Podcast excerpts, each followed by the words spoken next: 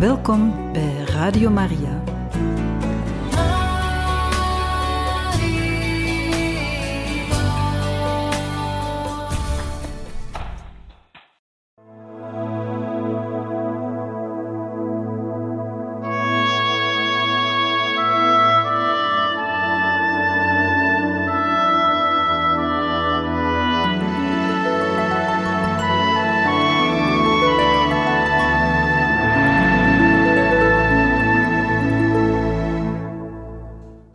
Onmogelijke eisen van de kapelaan en van de zusters, januari 1889. Toen de boot uit zicht was, ging Damiaan naar huis, want hij had een spoedvergadering met dokter Swift belegd over Sinet. De verpleger, Sinet, wilde toiletten bouwen bij de slaapzalen. Iedereen was het erover eens dat dit een noodzaak was, maar Damiaan wist dat de Hawaïaanse kinderen ze niet zouden gebruiken. Daarboven was de grond te hard om er diep in te boren. En hoe zouden ze de beer afvoeren? Swift vreesde dat de toiletten een haard van infectie zouden vormen. Het was beter iedereen in de bosjes te laten gaan. Sinet voldeed zelf niet. De man zat uren in een zetel te preken hoe hij de hele zaak zou omgooien, maar werkte niet. Swift dacht aan de gigantische kist gourjoenolie. Genezing bracht de olie niet, maar psychologisch hielp het. Voortaan mocht Sinet de melaatse met olie behandelen. Humor kneedde een sterke band tussen Swift en Damiaan. Ze lachte hartelijk met de brief waarin stond dat hondenstront gemengd met suikermolasses het geneesmiddel was. Als dat nooit populair wordt, grinnikte Swift, dan hebben we meteen werk voor geschoolde verplegers als Sinet. Ik ga Emerson schrijven dat hij me voortaan mijn eigen verplegers moet laten kiezen. Sinet schreef wel brieven voor Damiaan, wiens ogen achteruit gingen. Damiaans handen waren bedekt met zwerende wonden die brandden als hete kolen. Daarom dicteerde de veuster zijn steeds schaarser wordende correspondentie aan de verpleger. Maar ook dat was pijnlijk, want hij kon nog alleen fluisteren en zijn voeten waren veranderd in één etterende wonde. Op zijn 49ste verjaardag ontving hij de gelukwensen van zijn bisschop, Kukkeman. Die hoopte dat hij, zo het God mogen behagen, nog vele jaren lichamelijk en spiritueel geluk op aarde zou mogen kennen. Maar hij moest voorzichtig zijn, want de duivel trachtte onedigheid te zaaien tussen hen die voor de goede zaak werkten. De bisschop vroeg zijn wensen over te maken aan Dutten en Sinnet, maar vergat Conradi.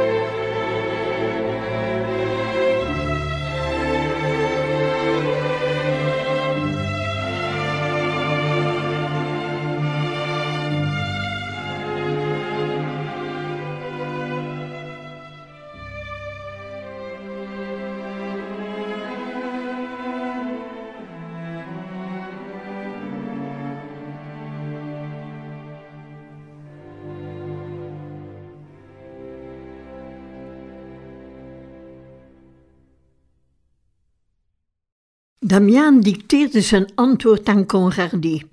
Sinet kende geen Frans. Hij vroeg aan Keukenman om dispensatie van het brevieren. Ik lees nu s'nachts, dicteerde hij. Daglicht doet te veel pijn.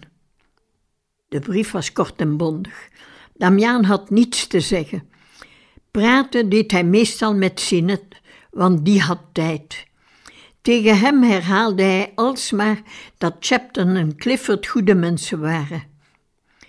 Je bent een Ier, maar toch, de Britten zijn niet slecht. Ik hoop dat ze op een dag tot onze kerk gaan toetreden, zei Damian.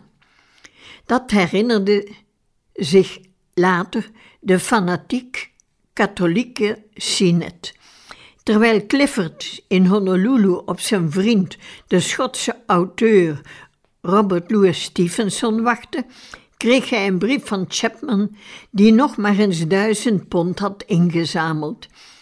Hij stond er wel op dat het geld bestemd was voor Damiaan en moest gebruikt worden voor de herstellingen van Sint Philomene. Er zou nog geld volgen. Vooral kinderen hadden alle beschikbare hulp nodig. Reynolds vond het feit dat zijn voorganger Hutchison gezonde kinderen in de leproserie had gelaten moorddadig. De moordpartij bij hun vertrek en de geschiedenis met Anna Hoopai, het meisje dat door Gibson was gegezeld, was hem niet bekend. Hij wilde alle gezonde kinderen naar Kakako over te, overbrengen. Dat moest gebeuren voor dokter Swift zijn inentingen tegen de pokken zou beginnen, want mogelijk was dit een vorm waardoor de ziekte werd overgedragen. Zijn ander project had opnieuw met de gezonde bewoners te maken. Alle kokuas die de regel van het asiel hadden overtreden, die de regel van het asiel hadden overtreden, die baldadig of dronken waren geweest, zouden weggestuurd worden. Moeder Marian wilde gewoon alle kookwas weg. Maar Reynolds aarzelde nog om die stap te zetten. Moeder had haar lijst met prioriteiten. Ze wilde een nieuwe gevangenis in Kalaupapa. Een baaiers met deuren die niet goed sloten, kon niet. De cellen hadden geen vensters en de deuren waren gemaakt uit één stuk hout. Eenmaal de deur dicht, zat de gevangene in het donker. Moeder ging vervolgens, moeder ging volgens Meijer soms te ver. Een Chinese kokwa had een andere Chinees met een mes gestoken en daarvoor vier maanden dwangarbeid gekregen, omdat de verwonding maar licht was. Moeder wilde hem voor het Hooggerechtshof brengen, wat het transport van besmettelijke getuigen zou meebrengen. Damiaan had ook problemen met moeder Marian en met Kukkeman. Beiden waren kwaad omdat hij niet onmiddellijk de werken aan Sint Filomena had stopgezet en met de verplaatsing van de kerk in Kalopapa begonnen was. Moeder argumenteerde dat de bisschop haar had beloofd dat al haar wensen zouden vervuld worden. En dit was er een van. De oude kerk was lelijk, slecht gebouwd en lag te ver van het klooster. Damiaan had dit keer een excuus. Kukkeman had nog geen budget uitgeschreven voor de nieuwe kerk en pastorij in Kalopapa. De bisschop durfde hem niet vragen om het fondsgeld te gebruiken, want hij wist dat dit op een weigering zou uitlopen. Dr. Emerson beschouwde de verplaatsing niet als een noodzakelijk project waar de raad in hoefde tussen te komen. Om zijn goede wil te tonen, wilde hij wel de verplaatsing op wielen op zich nemen. Dat kon echter niet, want Damiaan had te sterke fundamenten gebouwd, zodat een storm het gebouw niet zou kunnen oplichten. Moeder en Wendelin bleven de bisschop onder druk zetten en op 28 januari 1889 schreef Kukkeman een rondweg agressieve brief aan Damiaan. Citaat.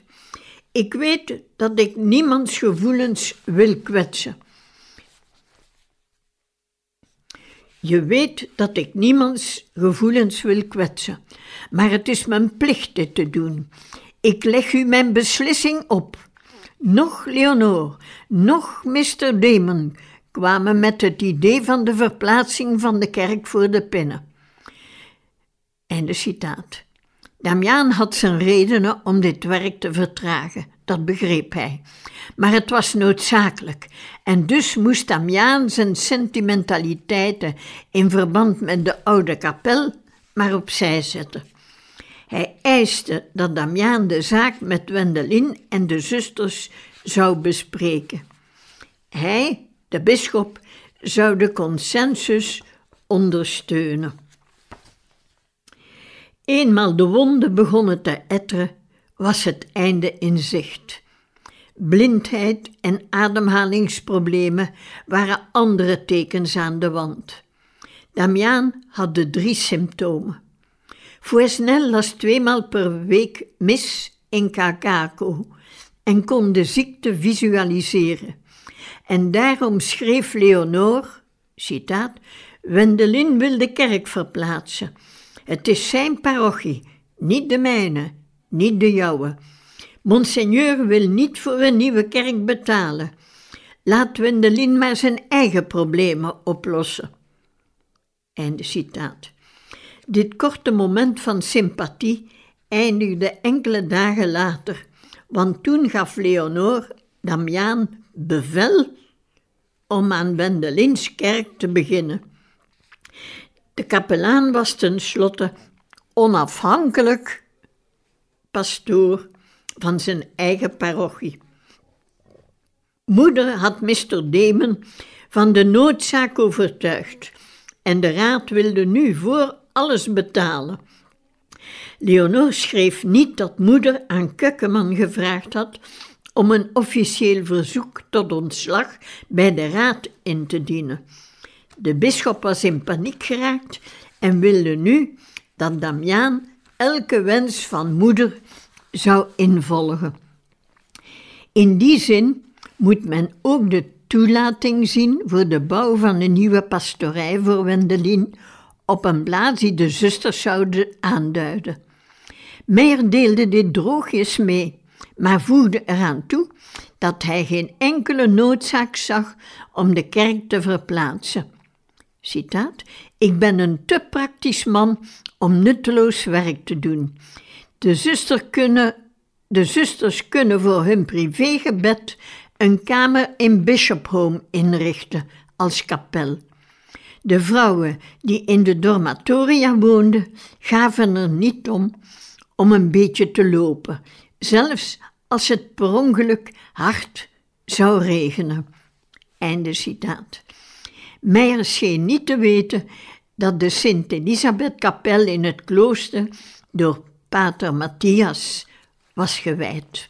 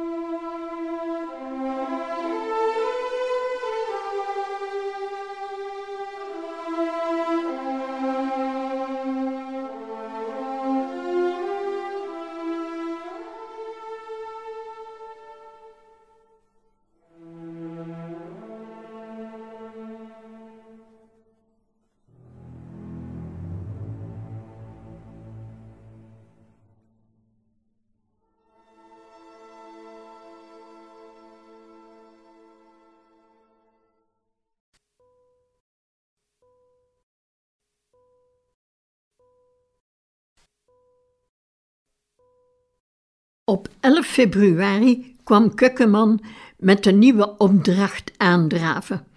Hij schreef niet dat de raad de verplaatsing van de kerk als onzinnig had afgeschreven. Hij liet het uitschijnen dat hij besloten had de kerk op dezelfde plaats te houden. Maar Damiaan moest het gebouw vergroten met fondsgeld. Aan de generaal legde hij uit dat hij als bisschop beslissingsrecht had over hoe het geld moest uitgegeven worden, want het was een religieuze zaak. Damiaan was ongehoorzaam, want Kukkeman had in Amerikaanse en Europese kranten gelezen hoe de nieuwe Sint Philomena er zou uitzien. Damiaan had hem niet eens op de hoogte gesteld. Fouesnel twijfelde aan de stellingen van de bisschop en meende dat het Kukkeman schuld was, omdat hij de missies nooit bezocht.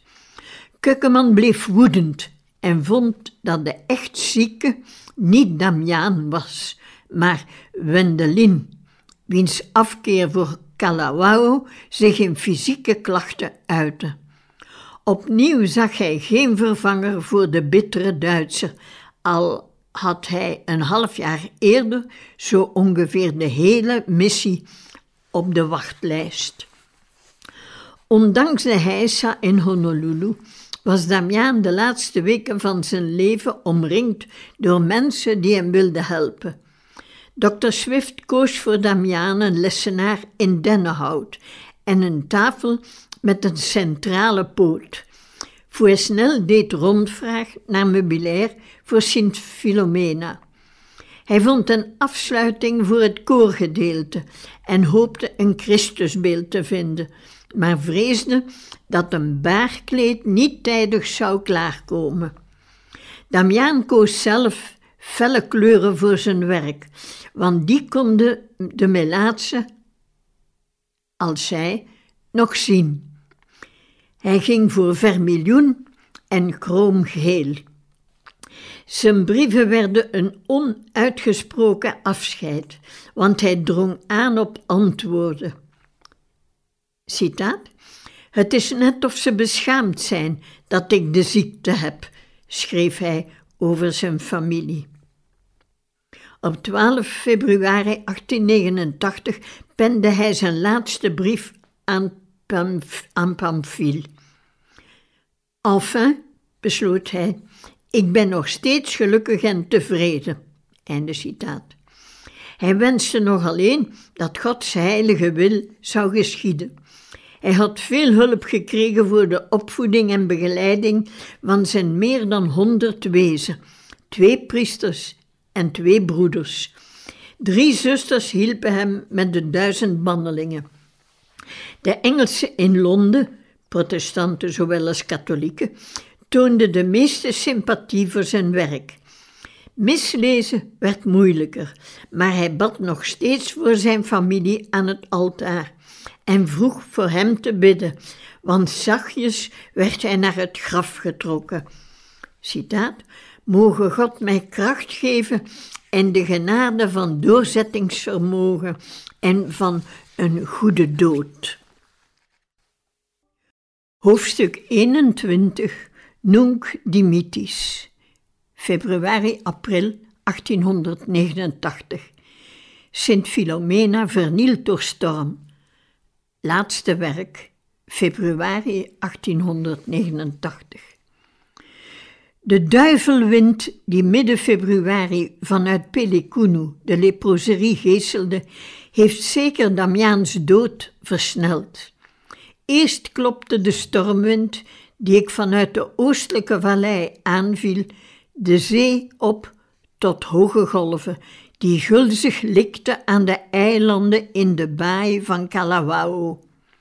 Daarna stootte de wind door naar Kalawao, stortte zich op Sint Filomena, sloeg het nieuwe dak van de kerk weg en haalde in dezelfde beweging enkele huizen en hospitaalpaviljoenen neer. De woeste wind bereikte Kalopapa. Een meisje werd gekwetst. Moeder Marianne stond in het midden van de tuin toen de storm haar greep. Ze werd opgenomen en neergesmakt in de armen van een grote, sterke, Melaatse man die haar ter hulp was gesneld. De nieuwe Mormoonse kapel werd volledig verwoest. Zelfs de banken waren verbrijzeld. De school werd weggeblazen, maar, en dat was het bevreemdende, de omstreden kerk, de omstreden kerk van Albert was onbeschadigd, terwijl alle omliggende huizen zwaar gehavend, zo niet vernietigd waren. Een week lang was de zee zo woest dat er geen goederen gelost konden worden. Reynolds zette onmiddellijk zijn Chinese werklui aan het werk. En op een paar dagen had iedereen weer een, dak boven het hoofd. Swift rapporteerde aan Honolulu dat er enkele gewonden waren gevallen. De arts bleef toch goedgezind, want een Britse Anglikaanse verpleegster zou voortaan het hospitaal leiden. Moeder kon daar niets tegen inbrengen, want ze had duidelijk gesteld dat het niet haar opdracht was om de verzorging van mannen en gehuwde vrouwen op zich te nemen. Dr. P.A. Morrow, de uitgever van een New Yorks medisch tijdschrift, zag nog een deel van de schade. Hij wilde een diepgaand artikel schrijven over lepra voor een congres in Parijs en had daarom een beroepsfotograaf, Mr. Brigham, meegebracht. Dr. Emerson en Dr. Swift leidden de journalisten rond.